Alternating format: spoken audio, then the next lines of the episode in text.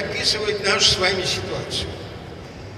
Курица, наблюдая, как человек каждый день приходит в курятник и приносит ей зерно, обобщает и делает заключение, что человек существует для того, чтобы кормить курицу.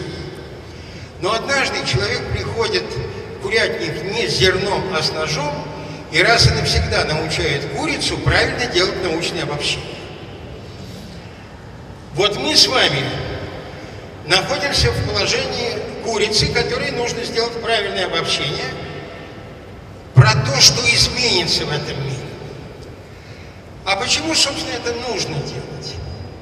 Мы же с вами, скажем честно, последние годы жили, год прошел, и слава Богу. Решить проблемы прохождения вот через эту фазу кризиса, ну и нормально. Теперь почему-то мы начинаем говорить о других временных пространствах. Зачем? Почему нельзя жить, уткнувшись носом в угол, как мы пытались это делать в последние годы? Конечно, есть знаменитая фраза у Булгакова, которую сказал Воланд, как можно жить, не планируя на какой-нибудь приличный период, ну хотя бы на тысячу лет. Вот про тысячу лет не будем говорить. Но с моей точки зрения взгляд примерно на поколение вперед, лет на 25, это вещь довольно необходимая, просто потому что есть процессы, которые не умещаются ни в год, ни в два, ни даже в 10 лет.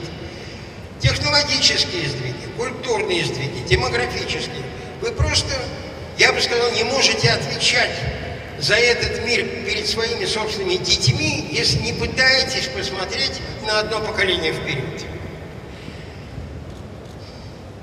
Ну давайте, знаете, как у а, офтальмолога, когда таблица висит, давайте сначала более крупные попробуем буквы разобрать, ну хотя бы до 2025 года что-нибудь увидеть, потому что это и определенные понятные нам фазы политических циклов и накопившиеся в мире возможности перемен, которые к 2025 году, скорее всего, как-то выстрелят.